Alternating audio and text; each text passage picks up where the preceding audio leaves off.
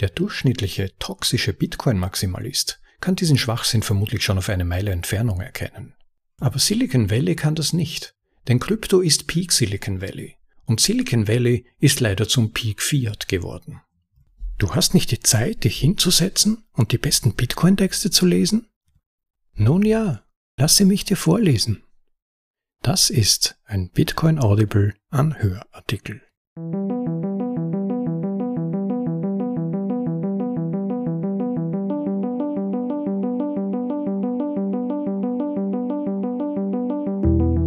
Willkommen zur Folge Nummer 49 von bitcoinaudible.de, dem Podcast mit den besten Artikeln aus dem Bitcoin Space, für euch vorgelesen zum bequemen Anhören, ob unterwegs oder daheim. Eigentlich hatte ich für Folge 49 ja schon einen anderen Artikel in Vorbereitung, aber dann hat Alan Farrington einen so brillanten Artikel rund um die unglaublichen Vorgänge rund um FTX geschrieben, dass ich mir dachte, den muss ich übersetzen und euch zum Anhören zur Verfügung stellen. Diese Vorgänge sind ja so typisch für die Vorgänge in diesem sogenannten Cryptospace allgemein. So vieles von dem, was vorgeht, ist überall zu sehen. Und das Schlimme ist, wenn man sich umhört, scheinen die meisten noch immer nicht aus ihrer Lehren gezogen zu haben. Es ist noch nicht mal das volle Ausmaß der Vorgänge bekannt und alle Krypto-Investoren scheinen schon auf den Stühlen zu sitzen und sich zu fragen, wann sich der Roulette-Tisch denn endlich weiterdreht. Dieses schneller, weiter, höher scheint irgendwie so tief in vielen Menschen verankert zu sein, dass sie tatsächlich nicht mehr wissen, was sie tun. Und das ist halt wiederum ein Symptom der Krankheit des Fiat-Systems an sich, dass das Kapital im Prinzip rotiert auf der Suche nach neuen Renditen und nach Gewinnen, weil nun einmal wirkliches Sparen und nachhaltiges Investieren unter einem Fiat-System gar nicht möglich ist. Venture Capital Kultur, investieren und danach den Return hochpumpen. Und das ist auch Krypto. Ein sehr unterhaltsamer, aber hoffentlich für manche auch aufrüttelnder Artikel hier von Ellen Farrington. Ich wünsche euch viel Freude beim Zuhören und damit hinein in den Text. Krypto ist Peak Silicon Valley von Alan Farrington. Originaltitel Crypto is Peak Silicon Valley. Bei all dem Gejohle über den Niedergang von FTX sticht ein Dokument hervor, das zu einem denkbar ungünstigen Zeitpunkt veröffentlicht wurde. Die Lobeshymne von Sequoia Capital von vor nur sechs Wochen. Adam Fischer prahlte darin vor aller Welt, dass Sam Bankman-Fried der brillanteste, unorthodoxeste und ethischste Unternehmer sei, der je gelebt hat, und dass Sequoia auch so weise sei, ihn zu unterstützen. In Anbetracht der Tatsache, dass wir jetzt wissen, dass SBF einen Wertpapierbetrug in noch nie dagewesenem Ausmaß begangen hat, wobei wir vielleicht noch mehr herausfinden werden, es sind erst drei Tage vergangen, und weniger ein Unternehmer als vielmehr ein brillanter, unorthodoxer, unethischer Betrüger ist, fragt man sich, wer hat das wohl kommen sehen? Aber dann liest man die Lobeshymne und denkt sich, willst du mich verarschen? Wie viele Warnsignale braucht man, bevor man beschließt, nicht Milliarden von Dollar anderer Leute für die dümmste Idee zu vernichten, die man je gehört hat? Ab einem gewissen Punkt, ab einer gewissen treuhänderischen Verantwortung und ab einer gewissen Fähigkeit, die Dinge kommen zu sehen, muss man sich fragen, ob man nicht vielleicht auch zum Teil daran mitschuldig ist. Ich empfehle dem Leser wirklich, sich diesen recht langen Artikel selbst durchzulesen, aber ich möchte die beiden für mich lustigsten Beispiele herausgreifen. Erstens sagt SBF dem Autor, dass er keine Bücher liest und dass, wenn Sie ein Buch geschrieben haben, haben Sie es versaut und es hätte ein Blogbeitrag mit sechs Absätzen sein sollen.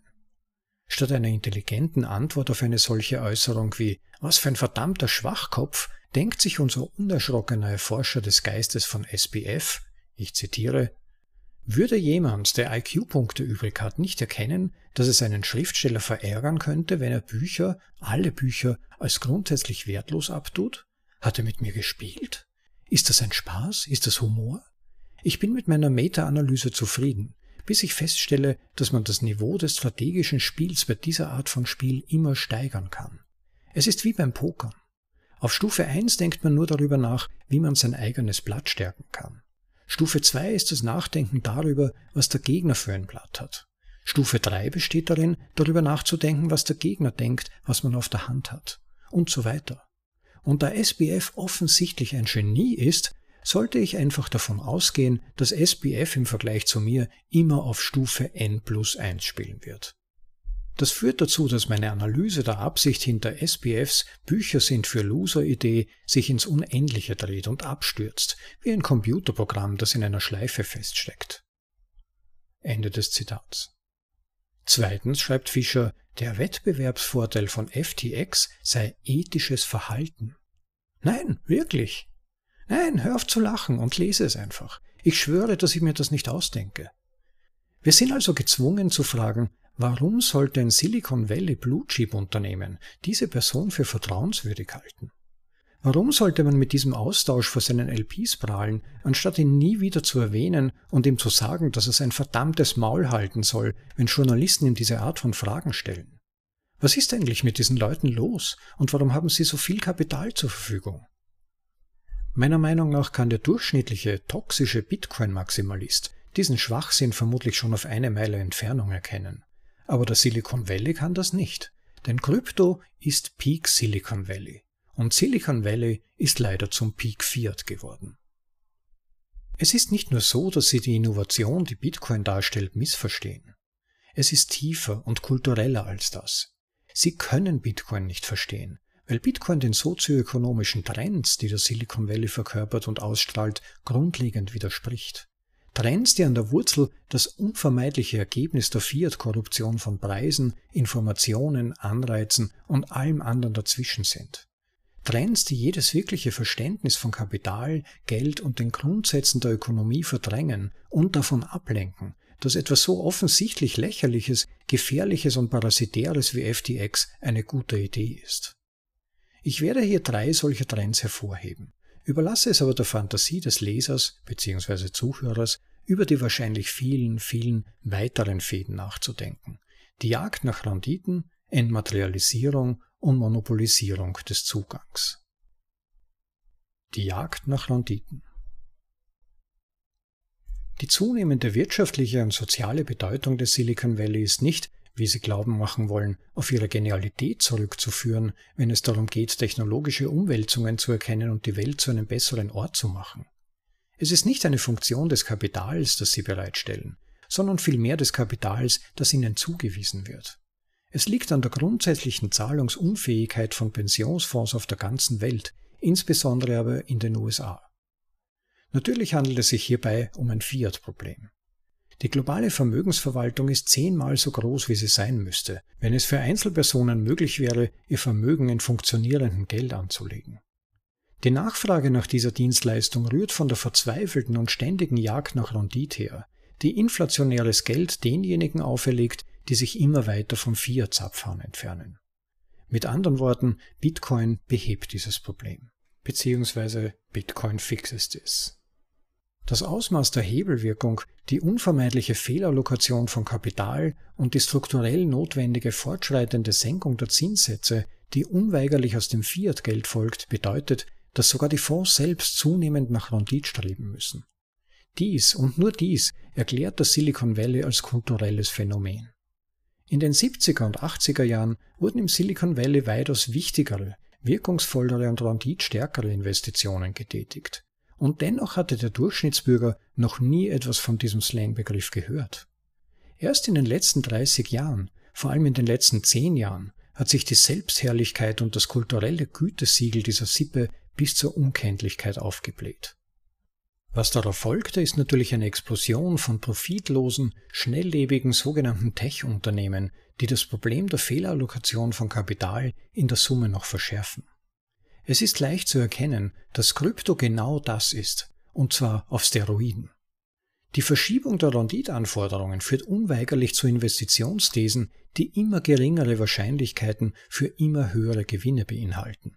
Bis zu dem Punkt, an dem es nicht einmal mehr stichhaltige Gründe gibt, offensichtliche Dummheit und Betrug zu beanstanden, weil, hey, es könnte funktionieren. Ein Beispiel. Bei FTX haben Dummheit und Betrug tatsächlich eine ganze Weile funktioniert. Hinzu kommt die für das Silicon Valley neuartige Komponente einer zunehmend hohen Exit-Liquidität. Und schon ist das letzte Kästchen der extrem hohen Zeitpräferenz und der Gleichgültigkeit gegenüber der realen Kapitalbildung über lange Zeiträume hinweg abgehakt. Das Silicon Valley, ein Sinnbild für Investitionen mit geringer Zeitpräferenz, wurde von Fiat ins andere Extrem gedrängt. Krypto. Entmaterialisierung. Im Silicon Valley wurden früher nützliche Dinge hergestellt und verkauft. Auch wenn das Folgende natürlich eine grobe Verallgemeinerung ist, so trifft sie doch auf die durchschnittliche Investition und die Verschiebung der kulturellen Norm zu. Silicon Valley hat sich allmählich auf die Herstellung und den Verkauf von Software verlegt, dann auf die Vermietung des Zugangs zu Software und dann auf die Vermietung des Zugangs zu nützlichen Dingen.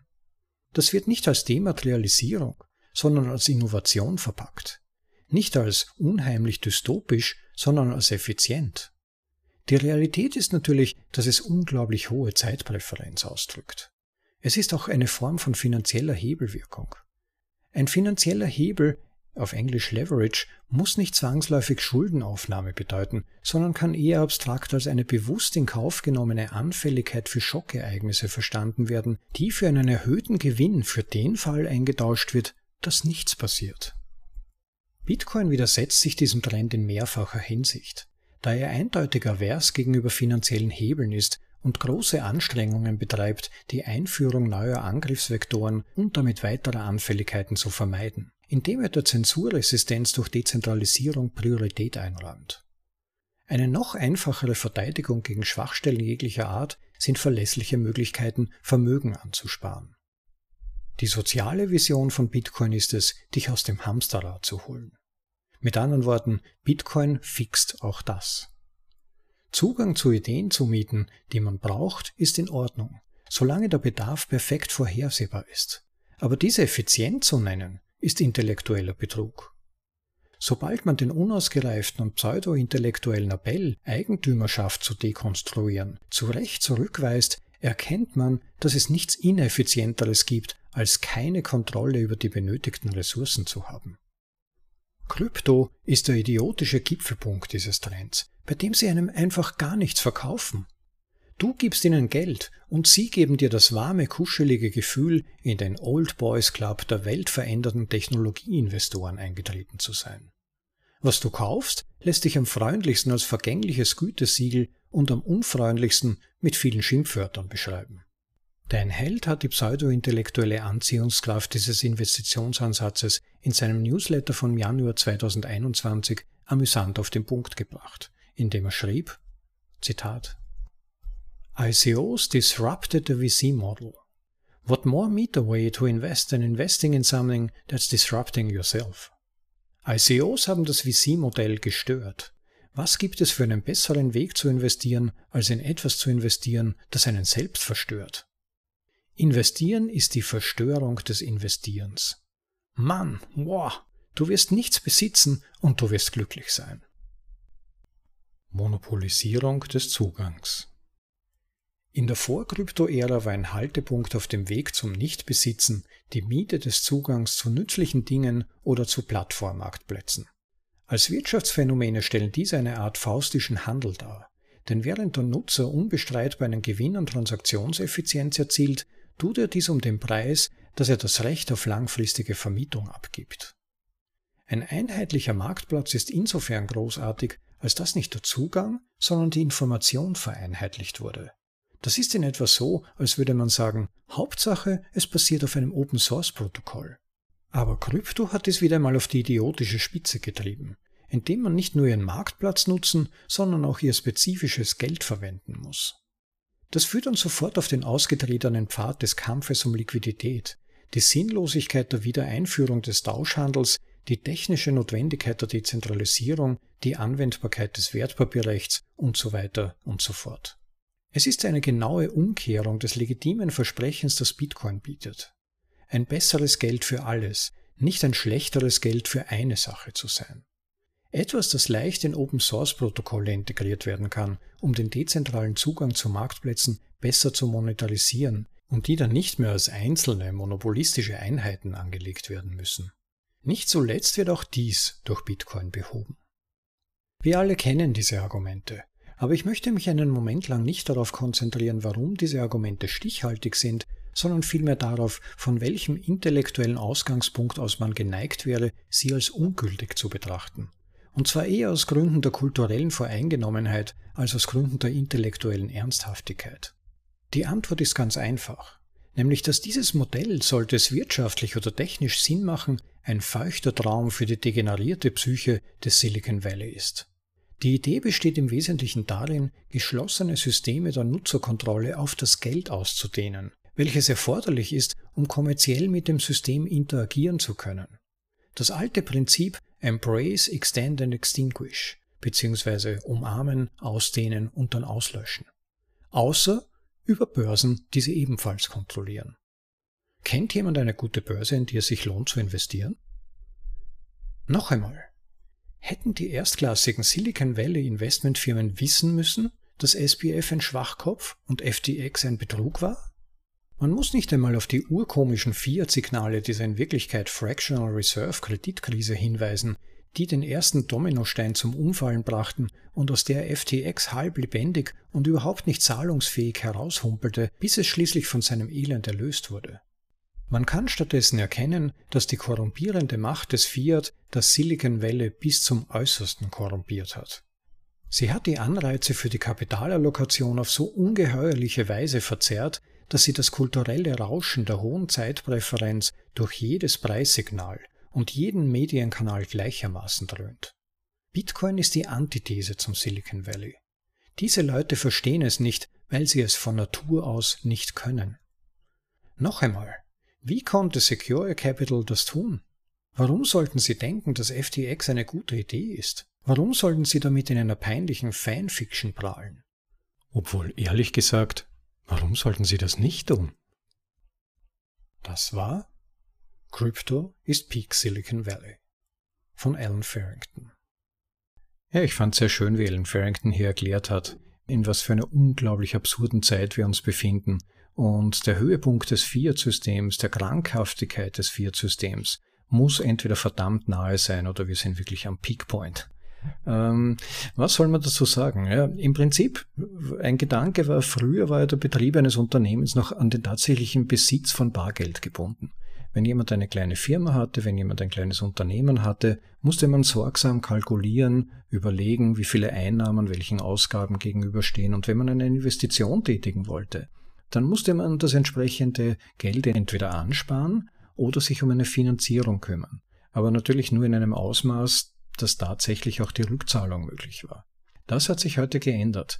Heute ist es besonders für die Großinvestoren, für kleine gilt das ja nach wie vor nicht, die haben zum Teil sogar Schwierigkeiten, Kredite zu erhalten, aber für die größeren Unternehmen, vor allem die staatsnahen, wobei staatsnahe kann auch heißen, dass man Bekannte hat, die staatsnahe sind, die haben ja normalerweise keine großen Probleme, frisch gedrucktes Geld zu erhalten. Wenn auch meist natürlich unter der Auflage, gewisse Kriterien zu erfüllen, und das sind natürlich immer dann politische Kriterien. Da müssen die betreffenden Unternehmen dann natürlich die politischen Messages unterstützen, wie zum Beispiel geringer CO2-Ausstoß bis zum Jahr 2100 oder irgendwelche Gütesiegel oder zumindest das Schwimmen auf der gleichen politischen Linie alles entsprechend zu unterstützen, dann ist Geld in der Regel kein Problem. Aber natürlich lädt so etwas zu Missbrauch ein. Denn wenn im Prinzip man kostenloses Kapital sich beschaffen kann, ohne Verpflichtung außer politische Botschaften zu wiederholen oder entsprechenden Regelungen zu entsprechen, dann braucht man eigentlich auch nicht an die Zukunft zu denken, man ist eh abgesichert und kann dann wild auf Basis von absurden Regeln und Geschäftsideen machen, was man will, meistens dann eben das eigene Unternehmen vergrößern, ohne wirkliche Kosten. Deshalb entstehen auch diese riesen Superkonzerne, die, ohne dass sie wirklich Geld erwirtschaften müssen, keine Probleme damit zu haben scheinen, ständig zu wachsen, Konkurrenten aufzukaufen und zu integrieren und dann diese ummauerten Gärten zu bilden, aus denen die Kunden, die Anwender nicht mehr raus können. Und logischerweise ist dann der nächste Schritt das Rent-Seeking, also das Mieten statt Kaufen das ja vielleicht nicht ganz zufällig auch eine Leitlinie des WEF, also des World Economic Forum ist, dieses You'll own nothing, but be happy, auch wenn das stark zu bezweifeln ist.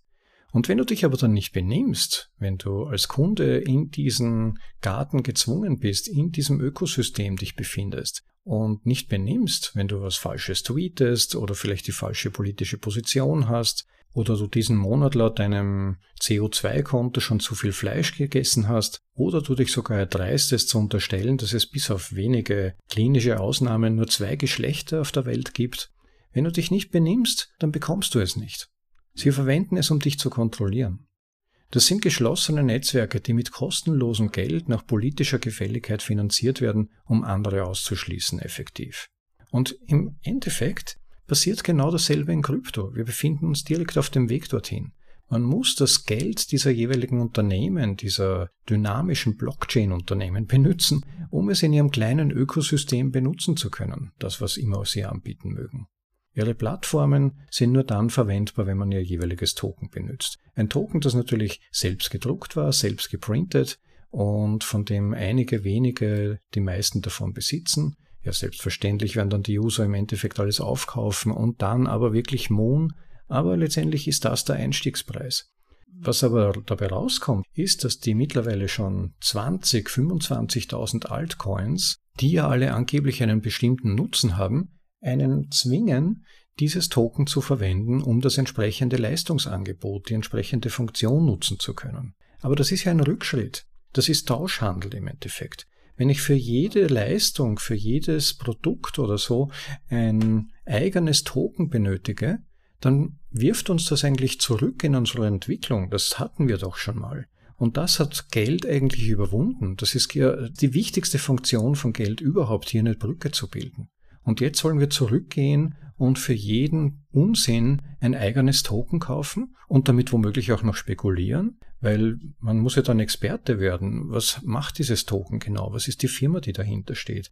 Welches Projekt äh, wird hier angeboten? Da muss man überall Experte werden, um dann entsprechend tauschen zu können. Und dann natürlich, wie Ellen richtig anspricht, gibt es auch ein Liquiditätsproblem. Das ist ja das fundamentalste Problem eigentlich im gesamten Kryptobereich überhaupt.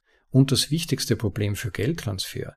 Denn wenn es keine Liquidität, also eine genügend große Geldmenge gibt, die dann letztendlich auch kurzfristigen Bedarf, sei es positiv oder negativ, abbuffert, weil es eben genügend Geldvolumen gibt, damit der Preis dann nicht so sehr schwankt.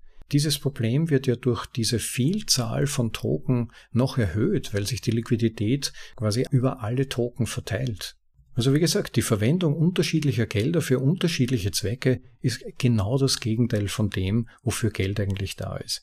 Und dieser Tauschhandel macht alles unglaublich kompliziert und involviert, wie gesagt, viele Fallstricke, eben Preisbewegungen, Spekulation, die Macht der Ausgeber des Geldes, Liquiditätsprobleme, die Frage der Security-Regeln in den einzelnen Ländern und so weiter. Also ein ganzer Dschungel an potenziellen Problemen, die er eigentlich Geld an sich überwinden sollte. Warum sollte ich erst App Store Coin oder Google Coin kaufen sollen, um App Store oder Google nutzen zu können? Und am besten dann vielleicht auch noch spekulieren, weil es könnte ja sein, dass dieser Token im Preis steigt und da muss man ja jetzt schon eine möglichst große Menge kaufen, um dann entsprechend gewappnet zu sein. Also vollkommen absurd. Im Endeffekt handelt es sich bei diesen Systemen um Gratisfinanzierung durch Dummköpfe und ahnungslose Spekulanten. Denn niemand ernstzunehmender wird sich auf so etwas einlassen. In der realen Welt, wenn, wenn diese Dinge transparenter wären. Aber durch diesen wild wuchernden Markt von unterschiedlichen Coins und Projekten, die in Wirklichkeit ja so gut wie keiner versteht, weil wenn man sie wirklich beleuchtet und unter die Lupe nimmt, macht das wenigste davon Sinn. Im Endeffekt sind die einzigen, die sich bei diesen Systemen wirklich ins Fäustchen lachen können, die Manager oder Entwickler, die diese Token für sie, wie gesagt, gratis herausgeben können und die Risikokapitalgeber, die natürlich ein Interesse daran haben, dieses Zeug auf Teufel komm raus hochzupumpen und dann fett abzusahnen und dann natürlich im rechten Moment auszusteigen, eh klar. Also ein feuchter Traum von Silicon Valley Managern, aber kein feuchter Traum von wirklich realen Kunden und Privaten. Also niemand ernst zu nehmen, der kann an so etwas Interesse haben. Und zu all diesen Umtrieben, diesem Rent-Seeking, also diesem Vermieten statt Kaufen, dieser Abzocke, diesen Pyramidenspielsystemen, dem aufkommenden Tauschhandel, der drohend über unseren Köpfen hängt, da ist natürlich Bitcoin das genaue Gegenteil im Prinzip. Es ist genau die gegenteilige Philosophie. Es ist ein Datenprotokoll für ein Datenproblem. Und die Power von Bitcoin ist halt, er kann zu allem verbunden werden und er ist reines Geld. Er hat keine andere Funktion. Wer dabei jetzt verwundert die Augenbrauen hochzieht, da komme ich natürlich nicht umhin, auf unsere Folge Nummer 20 von Connor Brown, den Text Bitcoin hat keinen intrinsischen Wert und das ist großartig zu verweisen. Das solltet ihr euch unbedingt mal anhören. Wirklich ein erstaunlicher für viele, wenn sie das das erste Mal hören, Einblick und äh, spannende Gedankengänge. Hört da mal rein. Folge Nummer 20, Connor Brown, Bitcoin hat keinen intrinsischen Wert und das ist großartig. Ja, aber so ist es halt auch. Es ist großartig. Und nebenbei gibt es auch keine zentrale Partei, die darüber bestimmen kann. Und allein das ist schon Goldes wert. Gerade wenn man sich ansieht, was derzeit in der Welt vorgeht und was vor allem im Finanzmarkt und insbesondere in Krypto, im sogenannten Kryptobereich vorgeht.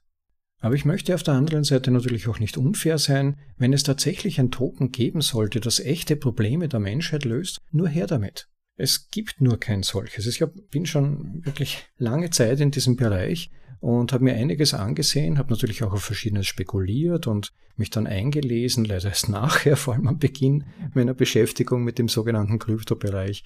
Und irgendwie, es ist wie Sand zwischen den Fingern, es verläuft sich dann alles und irgendwie, je mehr man sich damit beschäftigt, umso mehr wird einem klar, das sind alles nur Luftschlösser, natürlich äh, bestens verkauft und sehr professionell, vor allem heutzutage und speziell die Ethereum-Projekte bringen ja fast jedes Jahr einen neuen Hype in Bezug auf irgendwas, was unsere Welt jetzt wirklich aber dann revolutionieren wird. Aber es bleibt sehr wenig davon über. Und leider haben dann auch viele Leute ihr Geld nicht mehr zur Verfügung, denn es ist dann weg. Und wo landet es? In den Lambos der Tokenerzeuger und der Risikokapitalgeber natürlich. So viel ist sicher. Ja, vielen Dank an Alan Farrington für diesen Artikel, der nebenbei auch aufgezeigt hat, wie sehr Menschen, sogar eben Journalisten, wo man annehmen würde, die wissen es besser, aber Menschen, Führungspersonen oder vorgeblich erfolgreiche Menschen meistens als überdurchschnittlich intelligent wahrnehmen. Und die hängen an ihren Worten, aber schauen zu wenig auf das, was sie tatsächlich tun und ob das Ganze überhaupt Sinn macht, ganz rational gesehen. Sehr lehrreich und aufschlussreich Danke vielmals dafür. Besucht Alan Farrington auf jeden Fall auf seiner Medium-Page, gebt ihm Applaus für diesen Artikel, das kann man dort tun. Wie immer verlinken wir natürlich im Eintrag zu dieser Episode auf bitcoinaudible.de darauf. Klickt auch den Like-Button natürlich bitte und subscribe zum Podcast in der jeweiligen App, in der ihr euch gerade befindet. Das wäre super, unterstützt das, was wir tun und ihr verpasst dadurch weniger Folgen als sonst. Also dann, ich wünsche euch noch einen schönen Tag, genießt das Leben und ich freue mich, euch das nächste Mal wieder dabei zu haben. Ciao, euer Rob.